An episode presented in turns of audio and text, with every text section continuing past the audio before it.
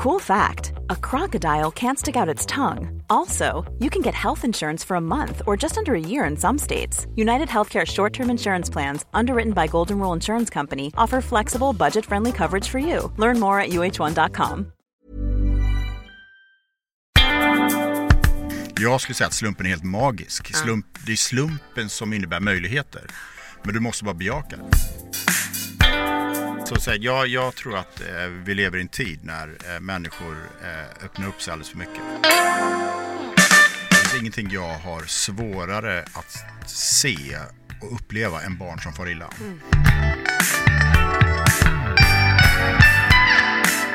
Välkommen till veckans Visionärspodden. Idag har vi med oss ingen mindre än Per Schlingman. Och jag vet inte hur man ska beskriva dig Per, för du är så mycket. Man kan säga så här att om det är någon ni vill träffa som vad han än tar på så börjar det flyga. Om, han, eh, om det är så att han ser att eh, partiledaren till Moderaterna, ja, vi, han behöver börja prata miljöpolitik. Vad gör vi då? Ja, vi drar på honom en grön ylletröja. Det gjorde Per, eller hur? Det är en väldigt fin berättelse som just kommer från dig. Men det är ju Så så. att, eftersom det är en så bra berättelse så får vi säga att den är sann också. Den är ju sann. Nej, men det är ju, det, det, det är ju, ni hade en grön banderoll också. Vilket år var det här? Fredrik Reinfeldt fick på sig en grön ylletröja, den glömmer vi inte. Ja, men det här måste varit eh, typ 2010, 11, något sånt där. Jag kommer inte ihåg exakt, men jag kommer ihåg tillfället. Ja. Hade ni en strategi kring det? Att Ja, ta, men absolut att eh, vinna ökat förtroende i miljöfrågor. Och det är klart att då kan man ju också förstärka det på olika sätt. Och på vilket sätt gjorde du det? Ja, om det nu var så att vi hade Hörru du, en gr- grön tröja, men det kommer jag ihåg att vi pratade om, men också en grön bakgrund, det minns jag inte heller. Man bara, du tar hela Ja, men det, det är väldigt dumt att ta en eh, kol, eh, alltså en kolgruv eh, brun bakgrund eller grå bakgrund när man kan ha en grön bakgrund. Ja, men det är man pratar sant. miljö. Ja, ja, det ja. är, eh, Ja. Nej, men så du är verkligen Moderaternas spindoktor kan man säga att du var på den tiden? Det kan man använda. Det är, Ja. Spindoktor är ett sånt där väldigt populärt ord i populärkulturen. Precis. Att, eh, men det, låt oss säga det. Det här är en populär podd så vi använder Precis. det ordet. Ja. Och inte bara det. Eh, Per har också skrivit en massa böcker. Mm, fem stycken har det blivit faktiskt. Fem stycken. Och det första var ju facklitterära böcker. Och där hade ju du din eh, författarkollega.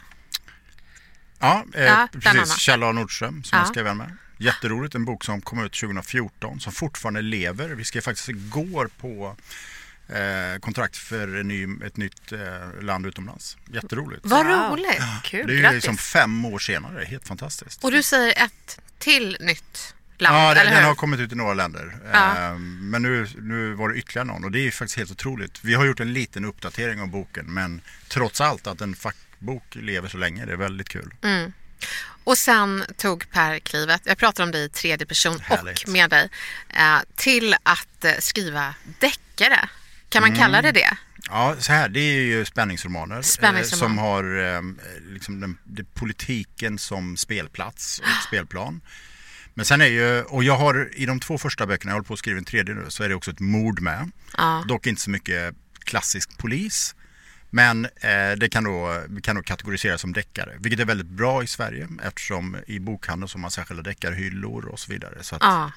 Och han är Sveriges svar på House of Cards skulle jag säga att den här serien är. Ja, men precis. Sen har det då blivit eh, tv-serie på den första boken, eller säsong ett som går just nu på Viaplay, som heter Den inre cirkeln. Som ju har beskrivits lite som House of Cards, men jag skulle säga att den är lite mer lik danska borgen. Ja men det är så spännande. Finns det något du inte kan?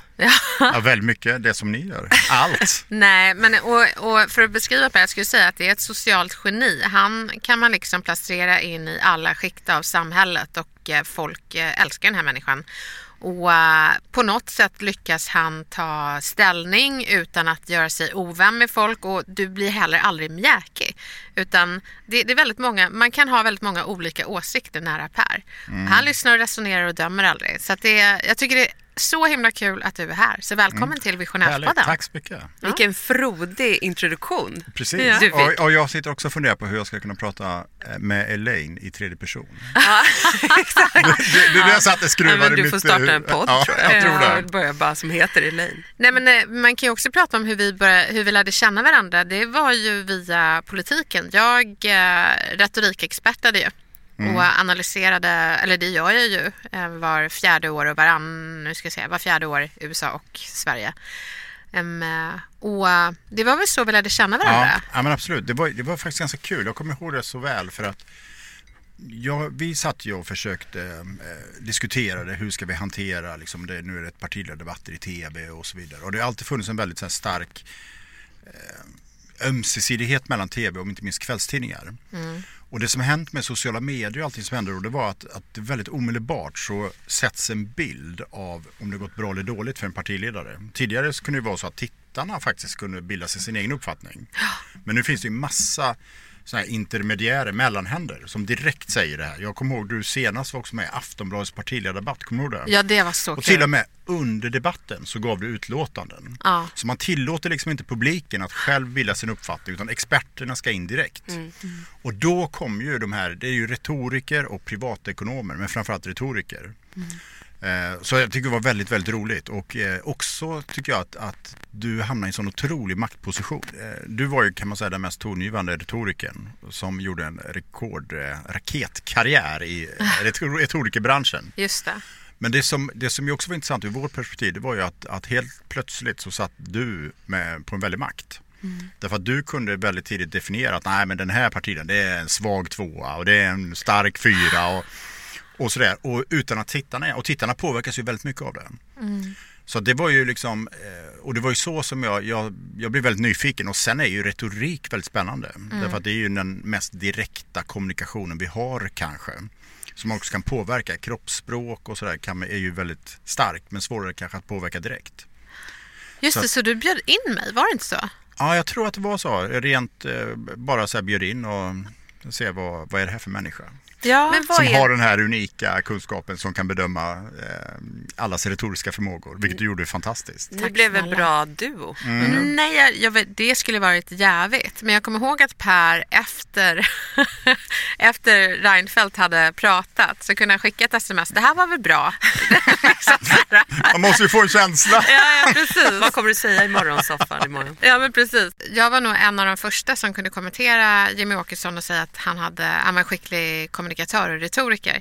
Men eh, få såg skillnad på det här med retorik och politik och det är lite farligt. Att hålla ett bra tal betyder inte att man har en bra politik. Nej, men det har ju tagit tror jag ungefär tio år kanske innan eh, medier och eh, människor generellt har, kan göra skillnad på det. Jag tänkte Ja. på det med den här Mattias Karlsson-dokumentären som går i SVT nu. Där han framstår som väldigt sårbar och sympatisk och sådär.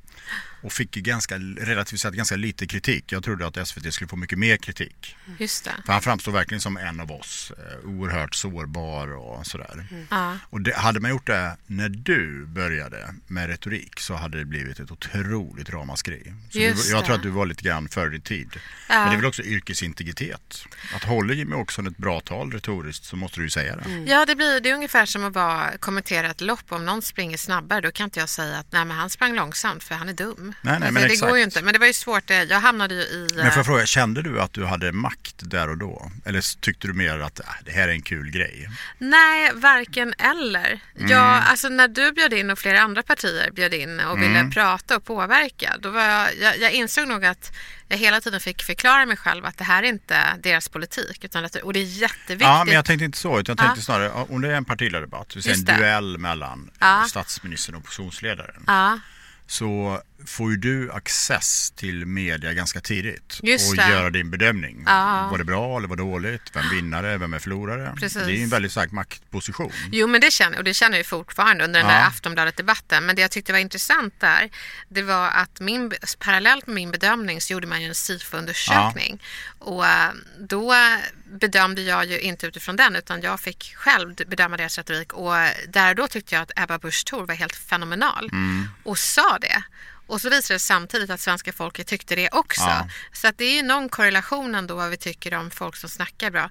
Det som är lite läskigt är ju då att bara för att du är en bra retoriker så får du också ett bra val. Mm. Så man är ju eh, fortfarande ja, men det är retorikens, det är retorikens makt ju. Ja, Absolut. Och jag tycker väldigt mycket handlar det om att, att eh, hela tiden prata om vad, vad är nyttan med, Mm. det man föreslår. Inte liksom irra in sig i massa teknikaliteter och sådär. Utan, När det är jätteviktigt med politiskt sakkunniga, man kan inte låta retoriker bedöma alla partiledardebatter utan Mm. det måste finnas. fast du är ganska glad ändå att, Ja men det att det finns en, en skärm kvar åt er. Ja men det tycker jag absolut. Ja, ja. Ja. Ja, och jag, skulle, jag tror att det blir viktigare och viktigare. Det är klart att, att det finns ju allt fler som kallar sig retoriker också idag. Absolut, Ja. och det, det tycker jag är Det fantastiskt. mycket bra. Men ja, Visst är det så att du, liksom, din, nu har vi pratat om vad, lite i din eh, presentation så pratar vi om så här, vad du gör. Ja, Men du har skrivit böcker, du har varit inom politiken, eh, du har, eh, jag vet att du sitter i SOS Barnbyars eh, styrelse va? Eh, bland annat. Ja. så du, du gör ju otroligt mycket, har väldigt många olika typer av uppdrag. Men din botten, vad är liksom din grund? Ja, men min grund är att jag, jag växte upp i Borås Mm. i eh, en företagarfamilj. Eh, och eh, det tror jag lärde mig ganska mycket på tidigt. Eh, det här med liksom handel och småföretagande. Och jag kommer ihåg att eh, jag åkte med ganska tidigt och liksom, eh, gjorde olika typer av dealer. Vi sålde, sy, vi sålde blixtlås eh, till liksom, eh, sybutiker och sådär. Man fick en insikt någonstans om att, att eh, det är liksom relationer som är helt avgörande. Men sen så blev jag politiskt aktiv ganska tidigt eh, och det var ju också en tid när Sverige var väldigt annorlunda så det var lite grann eh, mot etablissemanget och sådär. Men jag tror och jag har insett efteråt att, att eh, jag tror det tog typ här, två månader innan jag skrev min första debattartikel i Borås Tidning som eh, 14-åring eller 15-åring. Att det handlar nog väldigt mycket om att också få en plattform för att skriva och prata och sådär. Och sen läste jag på universitetet ekonomi och sådär, nationalekonomi. Eh, och har alltid varit otroligt intresserad av samband, alltså hur världen fungerar, hur världen hänger ihop. Eh. Jag tror jag mer och mer upplever att jag är väldigt nyfiken på människor. Och det är inte minst när man skriver skönlitterärt så märker jag helt plötsligt att jag börjar eh, så att fånga upp mänskliga beteenden. Ett sånt där exempel var, jag var för två veckor sedan tror jag det var, det är ju ny Gotlandsfärjan. Så var jag och tittade på den nya Gotlandsfärjan och det var så här tusentals människor, det var trångt och sådär. Men det var väldigt intressant att se liksom eh, vad människor reagerade på, liksom provsatt sätena och jämförde med hur sätena var tidigare. Alltså människans psykologi är väldigt, väldigt intressant. Och det tror jag i kombination med att vara nyfiken på de här stora samband, sammanhangen och människan. Det är någon sån här konstig cocktail eh, tror jag som har landat fram. Som eh, ju till i det, alla- det som är min botten på något sätt. Ja, men som också sitter ihop ju. Alltså, ja, menar, ja, men det- absolut. Och sen bara att vara väldigt nyfiken eh, tror jag är väldigt viktigt. Att alltid, att alltid tänka så här att, att börja med ett ja. Eh, och att tänka att slumpen är fantastisk. Det värsta ordspråk jag vet är ju det här svenska som heter att lämna ingenting åt slumpen. Nej. Det säger man ibland, så här, väldigt bra medarbetare. Vet du. Det här lämnar ingenting åt slumpen. Jag skulle säga att slumpen är helt magisk. Slump, det är slumpen som innebär möjligheter. Men du måste bara bejaka den. Ja, men du verkar... För, för, för jag vet inte, du, du träffar så många människor. Och är det det som gör att du har lyckats komma in i alla de här rummen? Som, att, att det är din sociala kompetens. Jag menar att du sitter närmast Fredrik Reinfeldt och sen är du i PR-svängen. Och, så, och det var du ju innan också. Det var väl ganska kontroversiellt när du Ja, jo, gick in i absolut. Moderaterna från din... Absolut, men jag, jag tror att eh, vi lever i en tid med väldigt stora förändringar. Och det vanliga man tänker då är att man hela tiden ska blicka utåt. Men jag tror ibland handlar det också om att blicka inåt. Och då menar jag i meningen att verkligen fråga sig vad man själv drivs av och man har lust till. Och sen att hela tiden tänka på att det värsta som kan hända är att man misslyckas. Det är ju, och jag vet att jag är också privilegierad på det sättet att jag är liksom man, eh, har en framgång bakom mig. Eh, vilket ju skapar en enorm trygghet. Man ska inte liksom vara naiv när det gäller det. Men jag är också inne nu i, eh, i tre stycken startup-företag. Eh, så jag var med liksom allt från ekologisk quinoa till delningstjänst för elmopeder och så vidare. Och det man märker någonstans det är ju att, att det handlar om människor. Att, att jobba med olika typer av människor. Att det är ju det som berikar. Liksom. Men hur kommer du in i det? Som att du sitter i styrelsen för SOS Barnbyar. Mm. Hör, är du sån här iller som bara, hej jag vill vara med? Eller kommer de Nej, det, och nej, ringer det, i, i, dig? det fallet, I det, just det fallet så ringde de. Så. Ja. Men om man tar det här eh, ekologiska quinoan jag håller på med och superproteiner, ett företag som heter Ecoliving, Mm. så var det så att jag satt på Arlanda Express. Och så kommer det fram en kvinna eh, på väg till en eh, biomässa i Hannover. Och säger så här, hej jag har läst din bok, bla bla bla. Och sen så börjar vi prata. Och sen sa hon så här, jag har precis startat det här företaget. En, en fantastisk polsk entreprenör. Eh, så sa jag, ja, men vad, jag, jag kände så här, det här är genuint intressant. För jag har alltid tänkt så här att man ska haka på eh, företag och idéer som är, hör till framtiden. Mm. Alltså det gäller att hitta de här liksom framtidslinjerna. Eh, och det är klart att, att alltså hälsa och mat blir viktigare. Hälsa och natur, ekologi. Eh, och jag kände direkt så att de här är på någonting väldigt intressant. Så det innebar egentligen att, att jag sa så här, men låt oss eh, ses och prata i lugn och ro. Och jag tänkte att jag kanske någonstans kan ge dem lite råd utifrån liksom varumärken och sådär. Men det slutade med att jag eh, köpte en del av det företaget och satte mig i styrelsen. Va? Ja, så det är inte svårare än så. Att, och det att det, men man måste bejaka, det började med, liksom, började med att hon kom fram till mig på Arlanda Express. Så det var ju mm. liksom mm. den ytterligheten kan man säga när det gäller att eh, slumpen är central. Hade ja, jag tagit ett annat tåg så hade jag aldrig jobbat med det här företaget. Mm. Men hur, hur, vad säger du om SOS Barnbyar ringer upp dig? Hej, vi vill att du ska vara med i styrelsen. Mm. Hur, har du någon strategi då för att öka din valuta ytterligare? För jag hade bara, åh gud vad kul. Och det, det kanske inte är så bra, utan ska man vara lite cool? Har du någon? Nej, alltså jag... Eh, jag har varit väldigt noga med styrelseuppdrag. Att inte ta så mycket styrelseuppdrag. Därför att man blir väldigt bunden i tiden.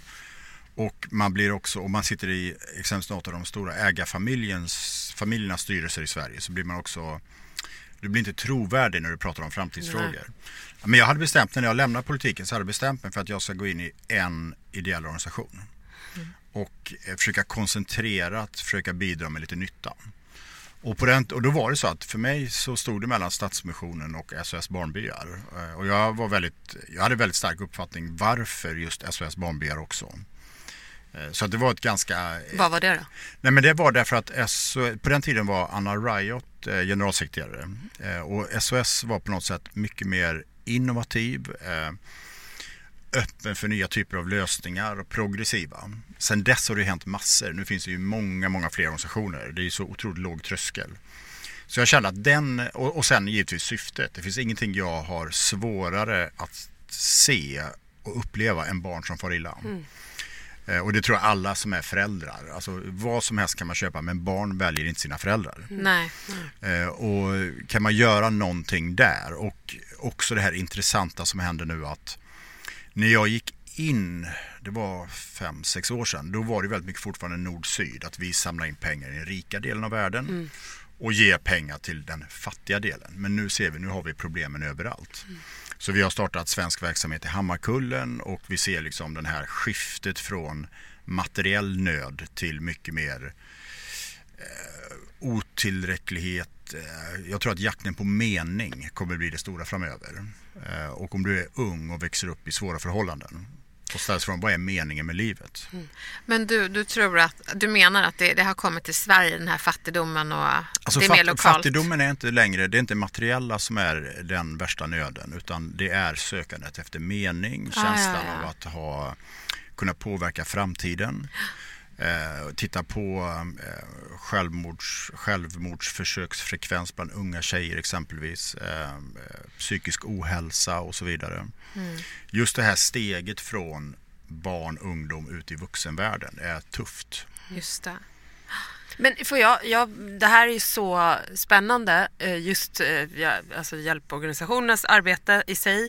Men jag kan inte låta bli att tänka på, okej, okay, men du skriver också böcker. Mm. Och så sitter du... Alltså du hur, har du flera timmar på dygnet? Om vi nu ska prata ur entreprenörs och business liksom, hänseende. Ja. Hur får du ihop? Och hur hoppar man... Okej, okay, en fråga i taget. Börja med den. Ja. Vi spelar in. Ja, ja men det, det, det, är, det är en fråga jag får ganska ofta faktiskt. För att jag gör ju... Det jag gör då är att jag skriver. Eh, jag föreläser ganska mycket. Jag har lite rådgivningsverksamhet. Jag håller på med de här startupsen. Mm. Och jag sitter i lite styrelser. Mm. Eh, och sen försöker jag däremellan göra en massa andra saker. Mm. Eh, så att, och på något märkligt sätt så går det. Eh, och jag tror att det går därför att jag är väldigt noga med för det första att inte binda upp mig för mycket i framtiden. Så jag försöker ha så ren kalender som möjligt. På kort sikt kan den ofta vara ganska full, men eh, den ska vara så tom och ren som möjligt. Vad Alltså, betyder det? Hur många veckor Ja, men då? inte sitta i styrelse för mig. Jag har ju så här föreläsningsbokningar och sånt där som Ja. ligger. Eh, Men just att försöka ha så mycket flexibilitet som möjligt. Det är det ena. Det andra är att jag, eh, när jag lämnade politiken 2013 så tänkte jag att nu ska jag bygga upp konsultbusiness. Eh, Anställde fler personer, tog jättestora uppdrag. Och jag kunde inte ens då föreställa mig att det var möjligt att eh, det här med liksom att föreläsa och skriva, att, att man kunde göra någonting kring sin egen person. Så sen dess har jag egentligen transformerat om alltihopa till att vara väldigt flexibel och hitta en sån arbetsform. Så att jag eh, lämnar ju iväg så mycket uppgifter som möjligt som andra kan hantera när det gäller ekonomi och bokningar och sådär. Men sen försöker jag undvika också när det gäller själva konsultdelen att inte jobba för mycket med genomförande processer utan mer strategisk rådgivning. Okej.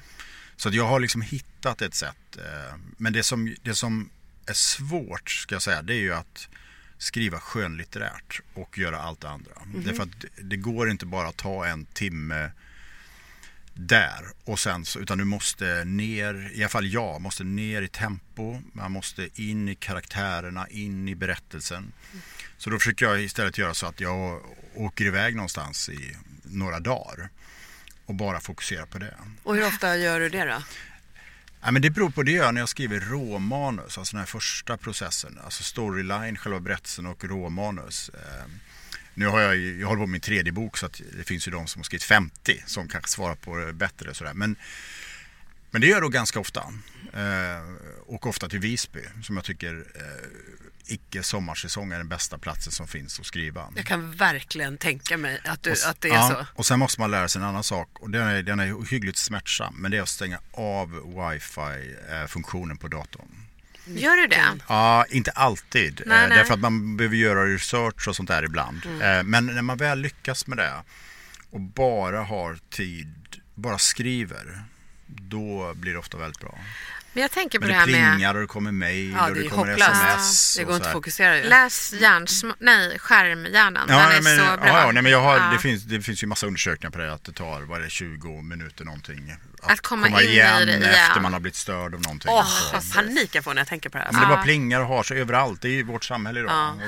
Får man stänga av det. Men ja. jag vill gå tillbaka till din bok och, och just det här med... När, när du beskriver dig själv så är det väldigt mycket att välja att vara nyfiken och spontan och ta Mm. tillfället i akt. Att vara nyfiken. Det är så jag gestaltar mig själv. Ja, men jag tycker, nej, men det tycker jag stämmer. Jag tycker att du är väldigt... Du har inga fördomar.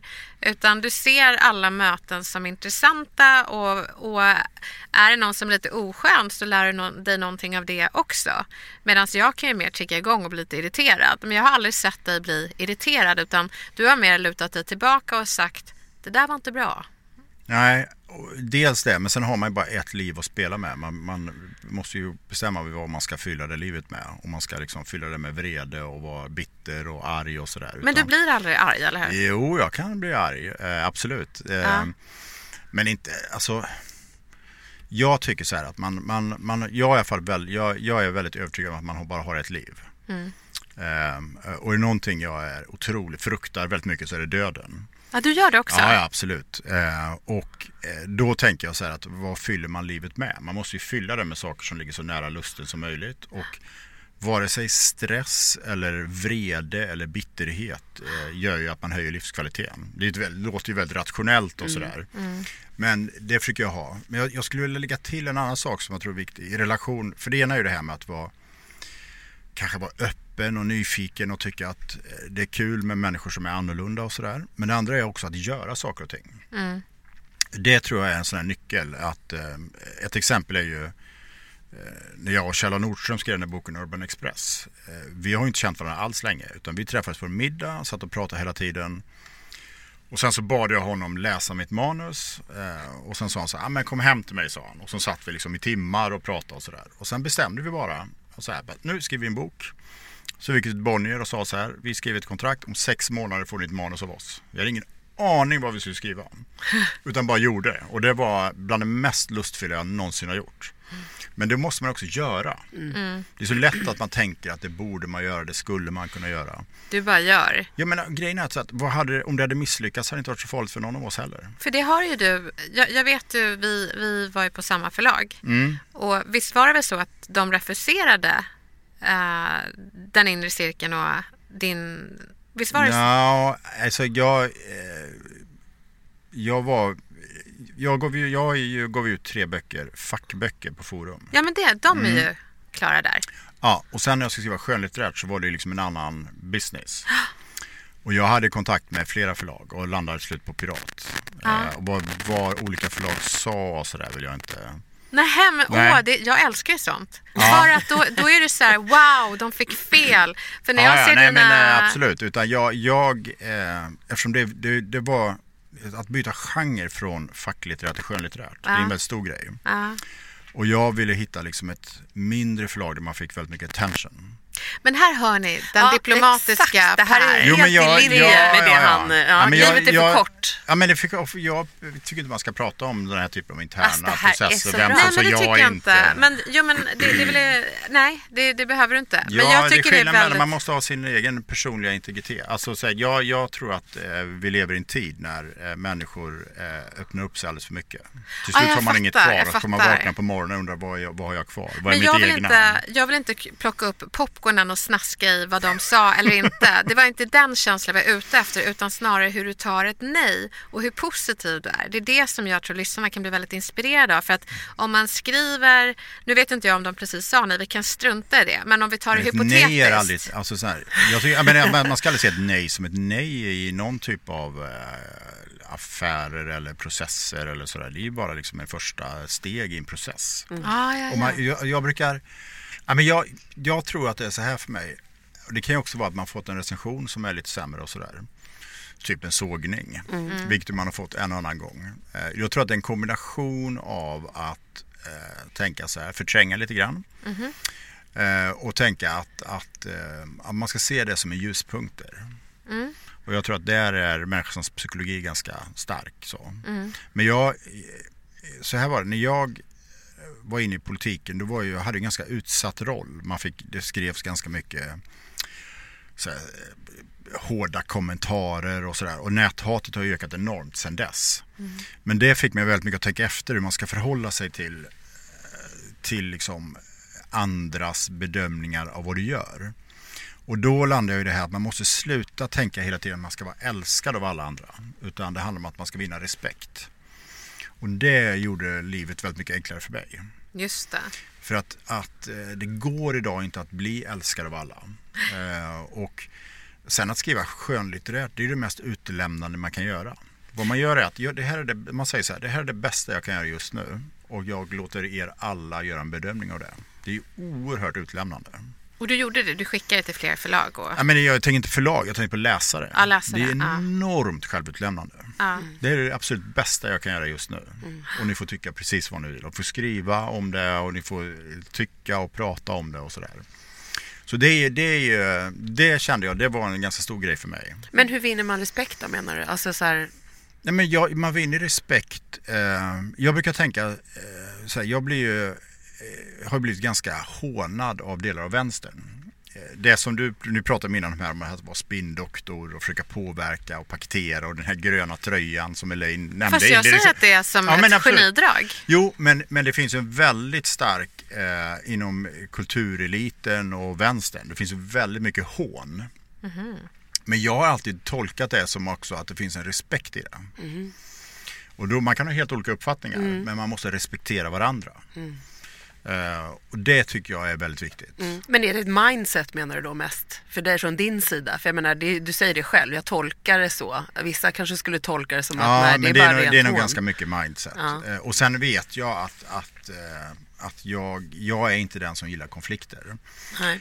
Jag var ju VD för en, en PR-byrå en gång. Det var ganska roligt då, för då hade, jag visste från början så att det här med konflikter och så här, det är inte min grej. Nej. För det är ju kanske då baksidan av allt det vi pratar om. Eh, Så gjorde vi en sån här eh, medarbetarundersökning. Och jag hade då anställt en byråchef som skulle vara ansvarig för alla, all personal och allt personalansvar och sådär. Och sen så gjorde vi den här medarbetarundersökningen och sen så redovisade vi den helt öppet för alla medarbetare. Och eh, de var rätt fascinerade. För de har, det, det positiva då att de har aldrig haft så högt betyg någonsin på visionärt ledarskap. Mm. Men de har å andra sidan aldrig haft någon med så lågt betyg mm. på eh, konfliktlösning, mm. konflikthantering. Jag gillar inte konflikter. Nej. Jag gillar inte liksom att göra människor besvikna och sådär. Utan, men du är ändå kommunikationsexpert. Alltså, så här, nu, du är inte kommunikationsexpert, men du är bra på kommunikation. Ja, ja liksom. absolut. Ja, men jag, jag är mer konflikt. Nej, det vet jag inte. Ja, men det, alltså, så här, det är inte så att jag, att jag eh, har, tycker att det är jätte, jättejobbigt. Men jag, jag eh, tycker konflikter mellan människor är lite jobbigt. Aha. Och man säger så att människor underpresterar i relation till förväntningar och sådär. Mm. Mm. Jag, jag gillar att jobba med positiv energi. Men gud, det måste varit jättejobbigt att jobba inom politiken. Hur orkar du? Ja, men det var, ja fast, jo men det är absolut. Eh, på något sätt så tyckte jag inte att det var så jobbigt då. Men, men jag var... tycker generellt att det är jobbigt. Ja, jag tycker konflikter är ju problem som man kan lösa och kan man inte ta i dem då kan man inte lösa dem. Nej. Det, jag ja, ju... alltså så här, många problem här i världen löses ja. om de bara får marinera lite i tid. Ja, ja, ja. Alltså jag brukar tänka så här, det finns två hinkar. Man kan ägna hela livet åt att försöka lösa problem eller så jobbar man med det som skapar positiva, positiv utveckling. Men vågar du säga till folk när du tycker att de gör fel eller kan utvecklas? Ja, absolut. Men, ja, men man kan ju säga det på olika sätt. Ja, det är sant. Det behöver inte bli ett bråk. Stor förbättringspotential. Bra kan bli bättre ja, än att eh, eh väldigt dåligt. Men är det här, ja, du. Nej, men jag tycker det är väldigt spännande också hur den stämningen, för, för mycket av det jag säger och, och, som är bra med dig så märker jag att det är det kanske vänstern och andra har attackerat dig ja, ja, absolut. Men om man tittar på partiledardebatter på senare år så har ju till exempel Lars Ohly och diverse folk, partiledare, drog ju på sig andra kläder. Mm. Alltså den gröna ylletröjan blev en slips och en skimrande kavaj. Eh, jag menar Fridolin, han gick ju från, vad var det? Då var det Manchester-kavajer. Mm, han, han, ja, men precis. Han, han körde mycket Manchester och sen han, han försökte mer klä upp sig därför, ja. därför att Miljöpartiet var, ansågs ju vara lite så här helylle, fjällräven, skogsmulle. skogsmulle. Ja. Så han ville ju visa liksom med klädsel att vi kan också ta ansvar mm. och sådär. Ja och han var ju tvungen för att jag menar Reinfeldt tog ju hans tröja. Mm. Så att... Eh, och, och, och, och Gustav provade men den var för stor för honom. Ja men precis.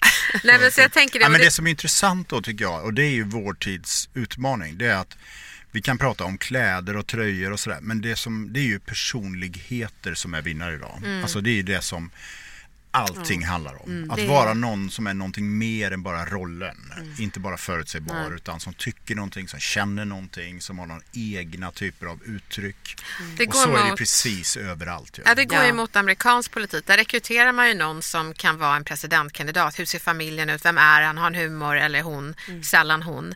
Men, och det märkte jag också i valet här i Sverige att det var många som sa nej men jag kommer inte rösta på henne för jag gillar inte henne. Eller jag kommer rösta på Annie Lööf för jag gillar henne. Och följdfrågan, men vad. Tycker om hennes politik då? Ja. Den kommer liksom inte och det är lite skrämmande. Men... Ja, ja och nej, därför att ja. politik handlar ju allt mer också om att, att i en osäker värld så ska man rösta på politiker som kan hantera osäkerhet.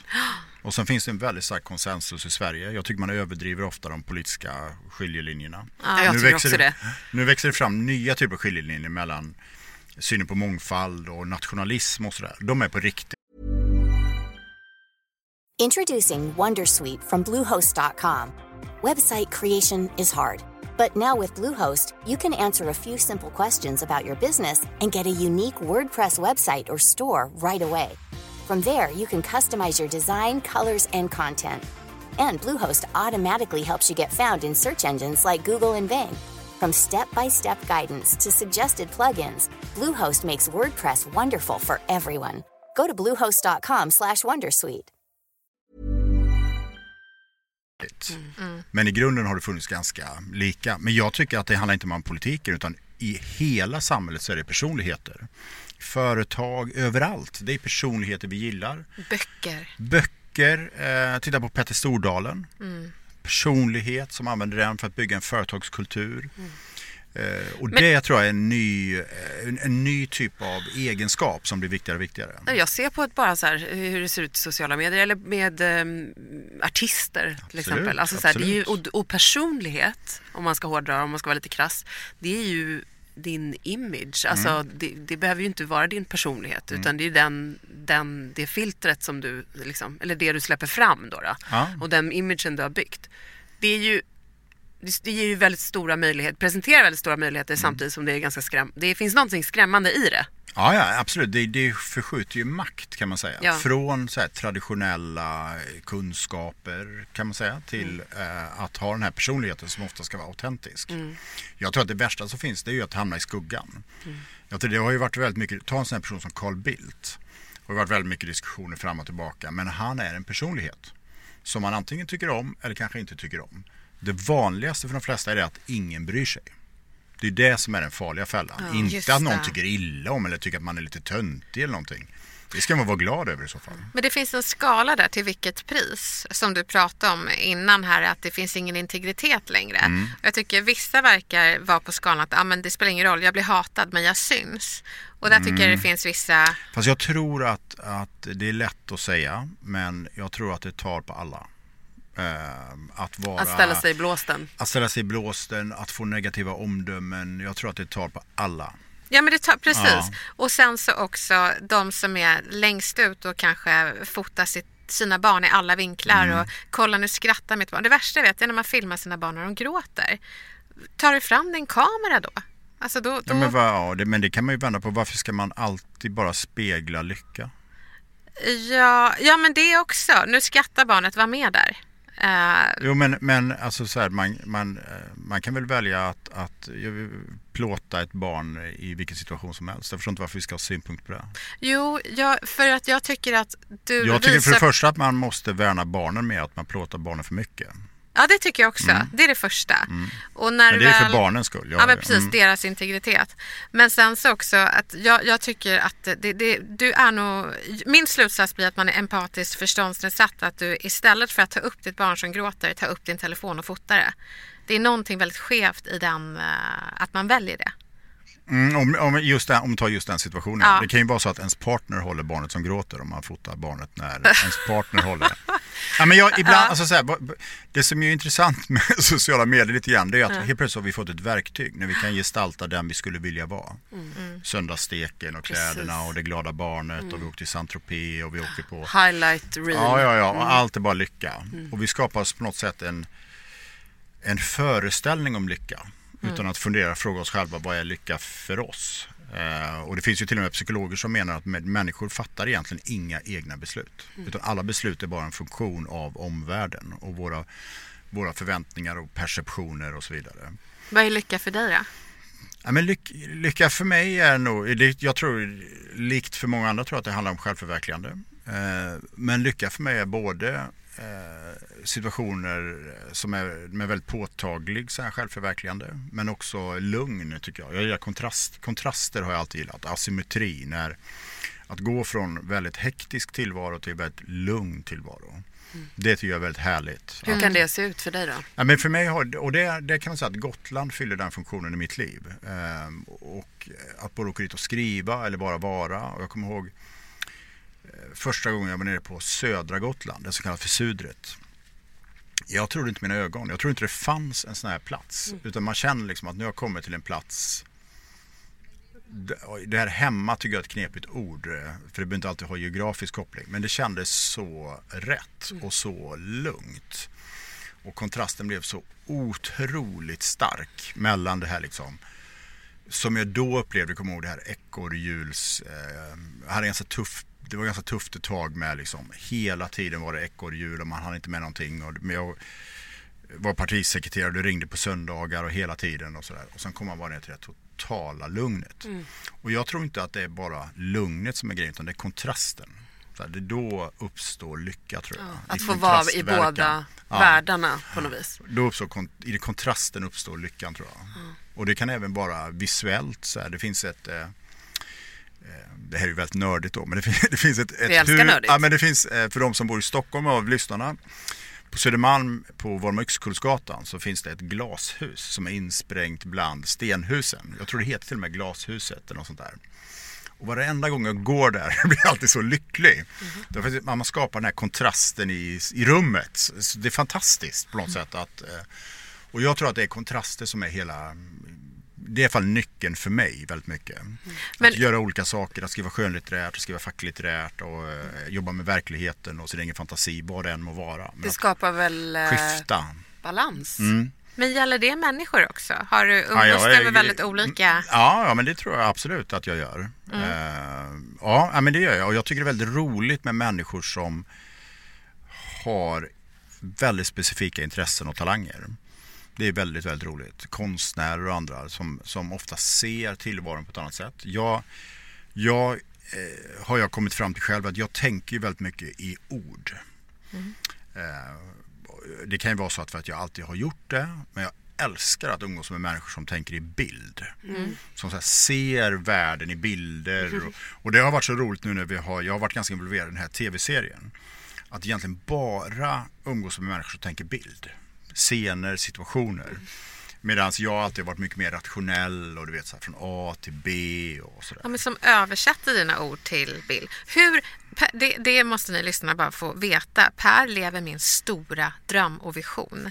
Jag vill ju skriva en spänningsroman mm. och jag vill se, du vet när jag ser de här pelarna ja, ja. Med, med din serie ja, och Nanna Blondell som är en mm. fantastisk mm. skådis som kommer vara med efter påsk. Eh, att hon är med där jag skulle, om jag var du så skulle jag stå där bredvid och krama om den här pelan. Jag kanske jag har gjort till och med skulle jucka mot ja, den lite grann. Skillnaden mellan dig och mig är faktiskt ja. att jag, eh, för mig, är, ja, men för mig är det fortfarande att, att, att det, här, det här var en dröm som jag inte visste att jag hade. Jag tror aldrig att jag hade vågat tänka den eh, drömmen så långt. Så när det väl hände så, så på något sätt så var det så här som ett, liksom, oj, här är vi, nu är det klart. Men hur hände det? För du skrev kontrakt och så med mm, Pirat... Ja men exakt, så här, nej nej, utan jag, eh, för ett gäng år sedan så eh, började jag skriva den här boken. Det tog två år från att jag började skriva, den började skrivas tills att den kom ut. Mm. Men vid ett läge så var jag i Båstad inbjuden av en bank eh, för att prata på sponsorevent på Tennisveckan. Just det, för det blir du inbjuden ja. lite här och var. Ja, och det är väldigt roligt. Ja. Eh, på samma eh, event var Steffo Törnqvist som ledde en, sån här ny, en, en fingerad eh, morgonsoffa.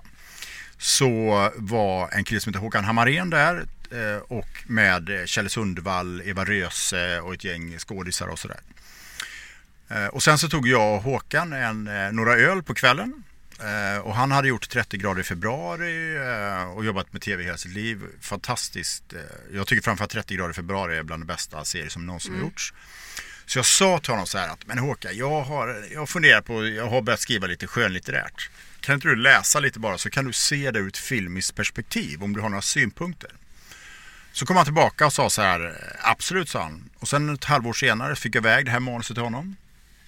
Så sa han så här, ja ah, men det här är potent. Så sa han, det är potent det här. Potent? Potent, jag känner 24 sa han. Det här skulle bli en bra tv-serie sa han. Så jag vill köpa filmrätten. Och du vet, det var ju innan boken hade kommit ut, jag hade inte bestämt förlag, ingenting. Så Hur jag bara säger, han, är, ja, men jag sa, han är helt skruvad, ja. absolut. Vill han ge mig pengar för filmrätten? Men sen, och då tog jag det ganska seriöst, ska jag säga. Jag lät en agent vara med och skriva avtal och sådär.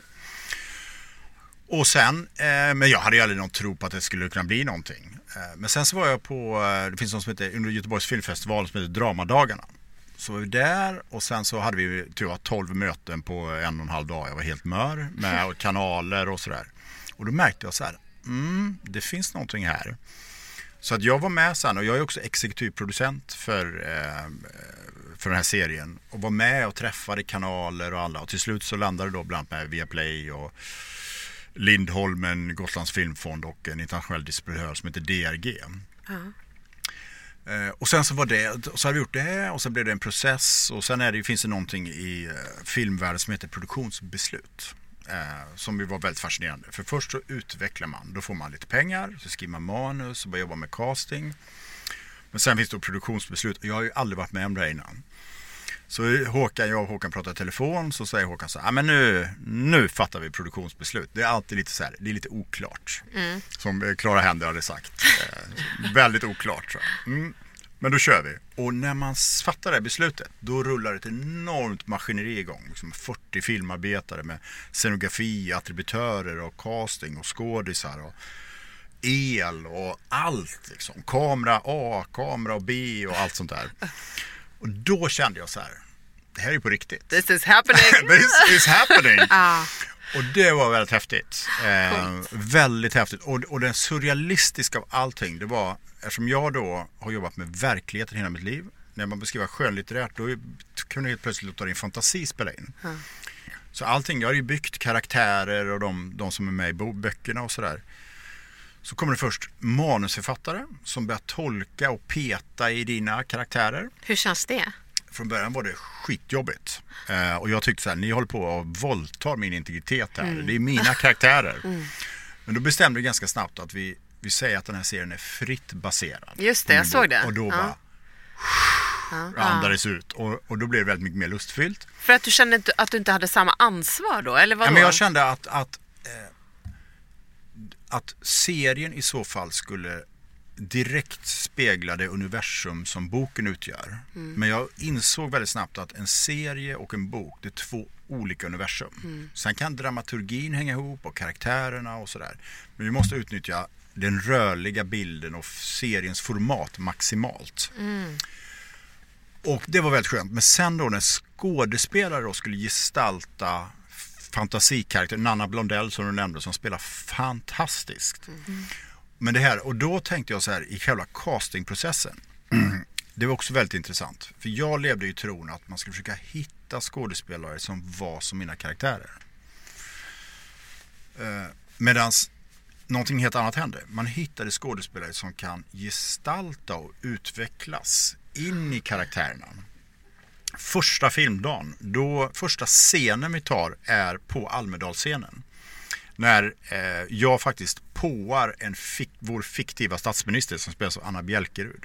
Var det då vi I serien? träffades? Ja, det kan ha varit det. Det var eh, innan eh, Moderaternas tal. Ja, det var Almedalsveckan. För jag träffade Ja, ja, ja. dig där och Ja, jag ja. bara, jag är mitt i min dröm. Ja. med Pers verklighet. ja, och jag tog selfies med men statsministern. ja, ja, just det, ja. Den fiktiva statsministern. Exakt. Anna. Men när hon stod, för hon stod då, vi filmade också, hon stod bredvid scenen för att liksom förbereda sig. Och det här ser ju inte då lyssnarna, men när hon stod där och bara, hon blev statsminister. Hon bara tog in, bara skärmade av sig och sen gick ut på scenen. Och jag, få tillfällen jag varit så imponerad och förundrad över någonting som då. Och hur coolt, alltså. alla gjorde det här liksom att, att de Olle Sari, eh, Babben Larsson, eh, alltså personer som har ganska, man har en ganska tydlig bild av vad de är för typ av karaktärer. Mm. Men som bara, som, som liksom genom otroligt eh, bra hantverk kan gestalta någonting annat. Mm. Det är Helt, häftigt. Det är är som de- väldigt häftigt och det kommer du märka när du är där också Elaine. Ja, när du ja, ja. lever din dröm. Ja, jag hoppas Det är en tidsfråga bara. Jag Ja men det är klart det. Det är bara en Men tidsfråga. här, ja, men du, och Per är ju så himla generös också. Jag har ju smsat dig, likt Mm. du smsade mig efter Reinfeldts tal. Så mm. smsade jag dig efter en eh, Almedalsscen och bara vilka pratade du med? Och du är så generös Ja, ja, ja. och uh, tror på folk och det, det beundrar jag verkligen dig för. Härligt. Men, men det är häftigt att de går in i sina karaktärer. Det låter nästan lite som voodoo. Att de, vad är det de hittar för ställe i hjärnan som de lever ut och blir den här uh, Ja, nej, men, ja, men absolut, det tror jag. Det, det är nog en väldigt märklig tillvaro det här att vara skådespelare. Att gestalta. För jag tänker så här, både du och jag, vi, står, vi föreläser ju och står på scener ibland. Men då är vi ändå oss själva. Ja, det är vi ju. Eh, Tänk att hela tiden gestalta någon annan på scen. Gud, vad ansträngande. Ja, och jag tror att man till slut undrar vem man är. ja. men jag tror det är helt... Alltså, Såg så du tecken på det? Var det Ja, ja, du- och du tänk så här, vad grymt duktig du blir på att ljuga. Ja, men inte bara det. Eller så Gråta. ljuger de inte. Gråta. Ja, ja. Nej, men jag tror till exempel att eh, Lady Gaga och han, eh, människan, blev kära på riktigt där. Ja, det är klart Det jag där kan man det. inte spela. Du är så gullig. Det, det trodde, du trodde det Du va? är- Nu är du lite nedlåtande här ja, tycker jag. stämmer. Gullig. I korrekt. filmen eller? Ja, A Star is Born. Ja, Ja. Fantastisk film. Men jag, jag, vill, jag vill bara, ja helt underbar. Jag är nyfiken på, nu känner jag dig och det gör inte lyssnarna, eh, utan de känner till dig. Men vilka är dina förebilder? Har du sådana? Mm. Ja, men jag har eh, alltså, jag har inte riktigt någon så här ren, rak förebild som jag tänker att den här personens liv skulle jag vilja leva. Nej. Men jag har eh, Astrid Lindgren är en sån här förebild jag har. Och av ett skäl och det är att, att eh, jag brukar tänka så här att hur hon kunde uppbåda all den fantasi hon gjorde då utan tillgång till wifi, internet, eh, världen. Så att hon har sitt, eh, det finns en avbild av hennes arbetsplats på Kneippbyn i Visby. Ja. Så det tycker jag man kan gå och bara studera och så tänker man att där ungefär så satt hon och skapar alla de här berättelserna. Det, det tycker jag är väldigt fascinerande. Jag är väldigt fascinerad av människor som är kreativa och idérika och sådär. Och som, som liksom bejakar det de vill göra. Mm. Ja, hon, är, hon var ju fantastisk. Och att man har lyckats Mm. skapa, vi, i somras så var jag och min familj i Astrid Lindgrens Mm. värld. Och att man kan göra tivoli av allt det här och platser. Jag, Mm. jag förstår inte hur en hjärna kan skapa så mycket. Magisk. Och har Ja. du någon, har du någon, så det är en av dina förebilder? Ja, om man Ja. ska säga förebild. Men det är väldigt sällan jag tänker sådär att, att den personen eller sådär utan Nej. Och din största vision då? Eh, Du, du lever ju den visionen som jag drömmer om. Eh, Det är min Mm. största vision just nu, men vad är din då? Ja, men jag, jag sa innan så här att jag, när, jag, när det blev klart det här med den här tv-serien och kanske ska även säga skriva skönlitterärt så var det, det var som en dröm jag inte visste jag hade. Och jag går väldigt sällan omkring och tänker att jag har den här stora visionen utan jag tänker att, att eh, man ska bejaka de möjligheter som ges. Men det jag vill göra mer är att jag också jobba jag, jobbar, jag har, jag har jobbat och jobbar väldigt mycket i Sverige. Jag skulle vilja jobba mycket, mycket mer eh, utanför Sverige. Och gärna med samma saker. Eh, men det är, ju- det är ju någonting som jag eh, tror är uppnåbart. Sådär. Eh, min vision är ju att leva ett långt och friskt liv. Om man gör det och samtidigt bejakar möjligheter så tror jag att man kan vara lycklig. Gud vad härligt. Mm. HBO kanske HBO. blir nästa. Ja, Netflix, det, HBO. ja, jo, men absolut. Eh, Även om man ska säga så här att, att eh, Viaplay är en väldigt intressant spelare. Eh, satsar oerhört mycket på nordisk drama, vilket är väldigt roligt. Det har varit otroligt lärorikt för mig att jobba med dem i den här processen också. Som, det är så mycket nya typer av kompetenser och kunskaper som jag aldrig hade sett tidigare. Men vad häftigt. Jag tänkte fråga så här, ja, men, för du, har, du har ju rätt tvära kast bakåt sett i Mm. vad du har gjort. Då skulle man vilja att du nästan siade om de kommande tio åren. Men då tänker du inte riktigt så. Jo, jag tänker massor på vad som kommer hända i världen de kommande tio åren. Men för dig då? Ja, jag tänker inte så mycket på det. Eh, Men det är klart att, att eh, rent privat och så, här så befinner man sig i en sån fas. Jag har två döttrar som är 13 och 15 år. Det är klart att, att livet kommer förändras som kommande, om det tar 10 år, väldigt väsentligt. Eh, eh, Och, och det, sådana saker tänker man ju på. Men om man tänker de här stora visionerna och sådär. Det är klart att en helt central del där är ju att, att eh, ens egna barn ska eh, lyckas här i världen och hitta sin egen trygghet och lycka och sådär. Så jag tror att för mig har den här yrkesmässiga eh, dimensionen alltid varit att gripa möjligheter. Och jag har ju också startat en massa grejer som inte har blivit någonting. Det är ju baksidan av, av allt det här. Att, att det, det finns för mycket, jag tycker att det finns för mycket roliga möjligheter. Eh, och, med, och här finns det, om man ska vara lite seriös, så finns det tror jag två synsätt. För att jag kommer ihåg när jag lämnade politiken, då pratade jag bland annat med eh, Martin Lorentzon som eh, jag känner sedan tidigare. Han var en av de som startade Spotify. Och han, han sa så här, ja men Per, du ska fokusera på en grej och sen ska du bygga någonting stort. Eh, Och det var kan man säga grundrekommendationen som fanns och fortfarande väl finns. sådär. Det är väldigt vanligt att det är man väldigt hör det, vanligt ja. Men så jag har tänkt på vad jag har gjort. Jag har gjort någonting, jag har gjort precis tvärtom. Jag liksom gör något eh, så här, eh, horisontellt istället. Massa olika saker som ibland hänger ihop, ibland inte hänger ihop. Eh. Och jag har också massa nya spännande grejer på gång framåt som inte alls riktigt hänger ihop med det jag gjort tidigare. Så det, här är väldigt så, roligt. det där är så spännande för just den grejen Mm. får jag höra hela tiden. Men samla din kraft, gör en grej. Men när man då är en kul, kreativ kulspruta, som jag vet att du Mm. också är Elaine, då bor ju så otroligt mycket frustration i det. Mm. På ett sätt som nästan är hämmande. Ja, Eh, alltså, Absolut, jag håller helt med. Både frustration, men jag brukar också tänka så här att det jag är ute och föreläser ganska mycket kring sådana här frågor om framtiden och framtidens kompetenser. Och, för det, det här kan man också översätta till företag. Ska man fokusera eller ska man... Och så brukar jag tänka det svåraste är att vara förälder. För precis samma dimension finns ju när det gäller ens egna barn. Okay? Ska man tycka att de ska fördjupa sig och bli liksom, kunna allting om databashantering?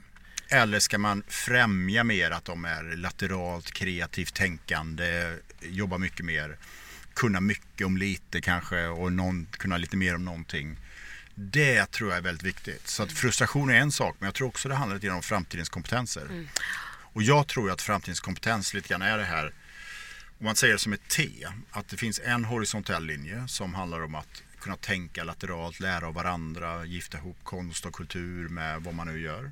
Och sen finns det en del som handlar om att kunna någonting på djupet. Så det är klart att båda dimensionerna är viktiga. Mm. Men jag tror att den här horisontella är den absolut viktigaste. Och det är de som överlever tänker jag. Till exempel när banker slår ihop sig med kafén och det gjordes ju för tio ja, år sedan. och att man bara, nej men vadå, det här är en bank, det där är inte seriöst. Nej. Och jag kommer ihåg när Nyhetsmorgon startade, man tyckte, jämförde det med Godmorgon Sverige, mm. för man mm. tyckte, nej men det här är inte seriöst, de skojar och skrattar. Mm. Medan det har blivit den nya normen. Så att det, är, det är väldigt spännande. Och, och saker, jag brukar tänka så här, hur ska man förhålla sig? Och det finns något annat i föräldrarollen om vi nördar ner oss i det. Och det är mm. att vi tänker att det är så viktigt att barn förstår kopplingen mellan handling och konsekvens. Just det. Varför det?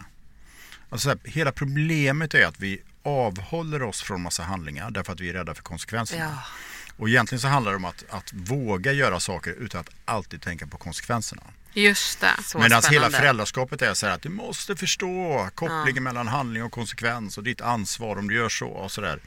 Så ibland så tror jag att vi blir liksom lite nyttiga idioter som föräldrar. Ja, men det är ju kopplat till också, alltså nu, jag, jag hör dig säga så här, rädd för konsekvenserna som i misslyckandet. Exakt. Eh, mm. och det, misslyck, mm. Jag vet att du, du har tagit upp det som en regel. Dels ja. hade du den där lämna inget åt slumpen, mm.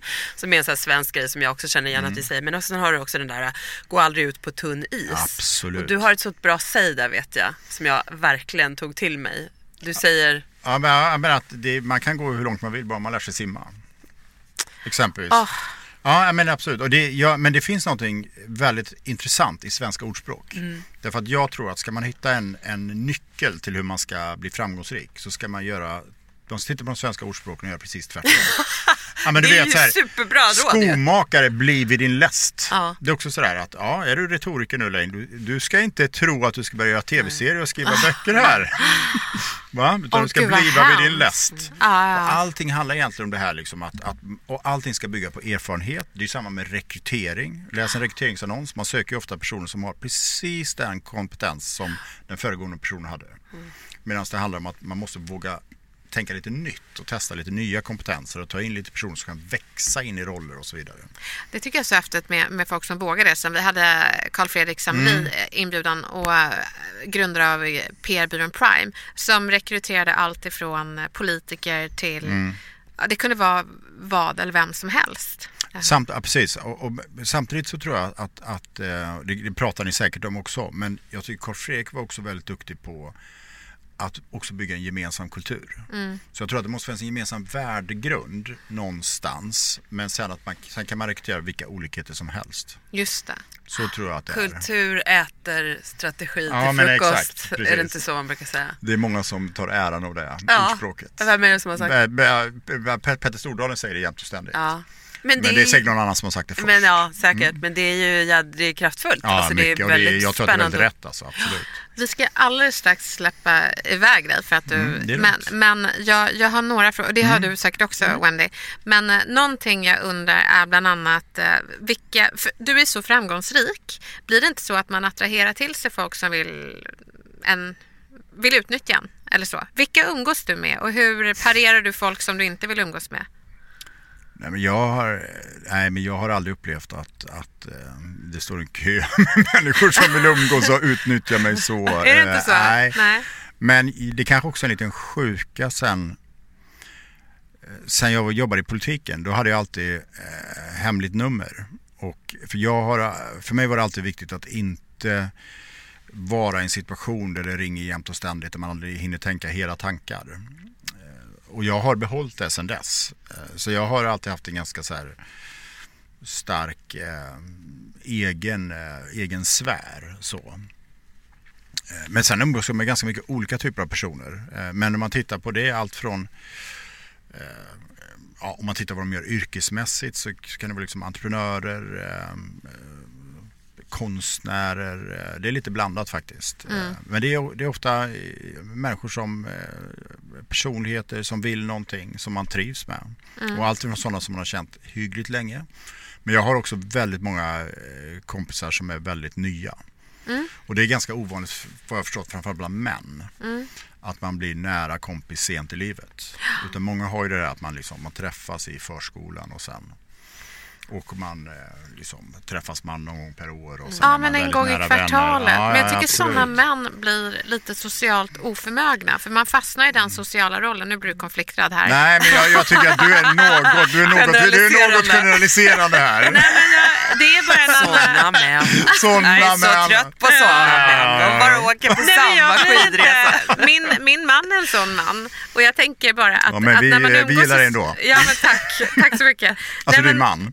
Ja precis. Här, de här äh, männen som träffas en gång om året och de har känt varandra som de är barn. Jag Mm. kan känna som att det blir en klassträff, att man hamnar i sin gamla sociala roll och jag trivs inte bra där. Därför tycker jag det är så skönt med Ja, den här det- dynamiken. Ja, dels det tror jag och dels också att det blir väldigt tillbakablickande. Man pratar om de få, ja men det enda gemensamma referenser man har det är något man har gjort. ja. Oftast så. Ja. Fast där har jag, ah, det spelar ingen roll, Ja, det är men ett, jag, jag, som jag är ju mindre regel kanske. generaliserande än Elaine då som jag nu pratar om i tredje person här.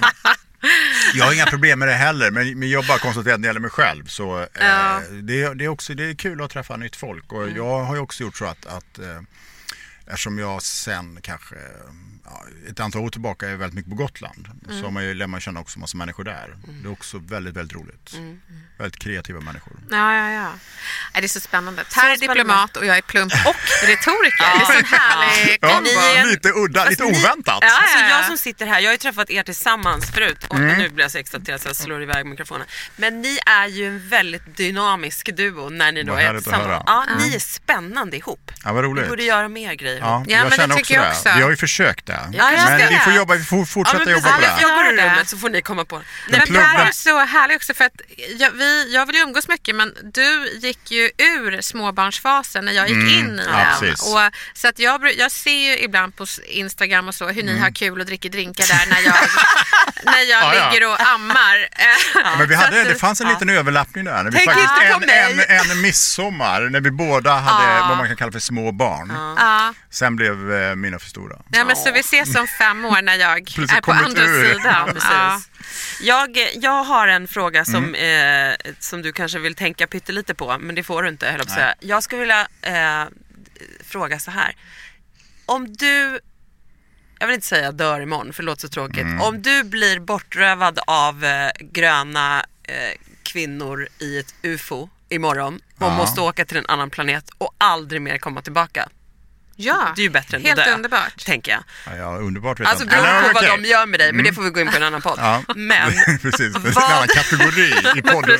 Alltså det, är så, det här är så De gröna kvinnorna rövar bort Per. Ja, Ja, precis. precis. Det här är så rent ställd fråga, vi har alltså tappat bort. Men vad skulle du då vilja lämna för tre tips till mänskligheten? Alltså det får ju vara lite Ja, grann men- mm. utifrån din, liksom, Ja. ditt gebit. Så. Ja, det är lite Du får pretentiöst det tänka här. 20 sekunder. Nej, men det första jag skulle säga det är så att, att försöka se det goda i varandra. Eh, Det är väl mer en sån här mer på generell nivå att det tenderar att vara väldigt mycket hat och ondska i världen. Så, men om man börjar försöka se det som förenar. Det andra är att eh, tänka så här att, att eh, all värdemätaren på hur bra den här planeten är, är eh, hur, bra, hur bra barn mår och hur lyckliga barn känner sig. Därför att jag tror lyckas man med det, då kommer allting bli väldigt bra. Och det tredje skulle jag säga, det är att vi måste eh, att, eh, bejaka lusten. De tre. Gud vilka Alltså bra det här tips. är en bra fråga. Man får alltid bra Ja, svar. Man bra. lär sig bra grejer från folk. Jag älskar det där. Ja, men grejen- Kristoffer, Du hade snabba svar. Kristoffer. Appelqvist har en sån här eh, scenshow nu som Mm. handlar om att eh, för att komma in, han är ju ståuppkomiker, Ja. för att komma in där så måste man, alla får ställa en fråga. Ja. Det var lite roligt för jag träffade honom på, i samband på TV4 sån här nyhetsmorgon. Eh, så jag funderade väldigt mycket, vad skulle man ställa för fråga? Vilken var den svåraste frågan att ställa? Men nu får inte ni ställa den. Men Nej, då nej. har jag tänkt, och jag ska nog se honom när han är i Stockholm. Men då tänkte jag ställa frågan, vilken är den mest förbjudna tanken du någonsin har tänkt? Oh. Åh gud vad hemskt. Oh. Massor. Eller? Tyvärr är inte jag ledig jag så kan jag tyvärr inte säga den här frågan. Nej, men jag tror att den är väldigt bra för en Den är ståuppkomiker. bra. Det är en bra för en den ståuppkomiker. Ja. Han, den är också bra för honom. Det där är ju Så ska jag höra vad han så bra. Det här måste vi ha en uppdatering på. Han är underbar Jag tycker ni ska börja med att också. ställa den frågan till era gäster. Ja. Nej, det kan, inte Nanna Blondell, för hon är snälla mot henne. Nej, Hon är inte det, fantastisk. men- Jo då, Ja, absolut. det- Men, den är men hon är förberedd tung. nu. Ja, hon är förberedd, nu kan hon höra det. Jag, jag håller på att svara på den i mitt huvud. Men det är gör- jättejobbigt. svara gärna. Nej, jag kan inte nu. Jag Jo. måste gå, gå hem och sova på saken. Jag vet redan svaret. Det, och det är det jag Du skriver om i svaret? min, eh, i min eh, Mitt svar? kommande... Nej, mitt svar. Nej, nej, nej, förlåt. Den plumpa Ja, precis. vad Ja, jag den plumpa retoriken bakom scenen. nej, men Du, vad, ska jag svara? analysen. Jag frågar retorikern där, vad ska jag Ja, svara? men precis.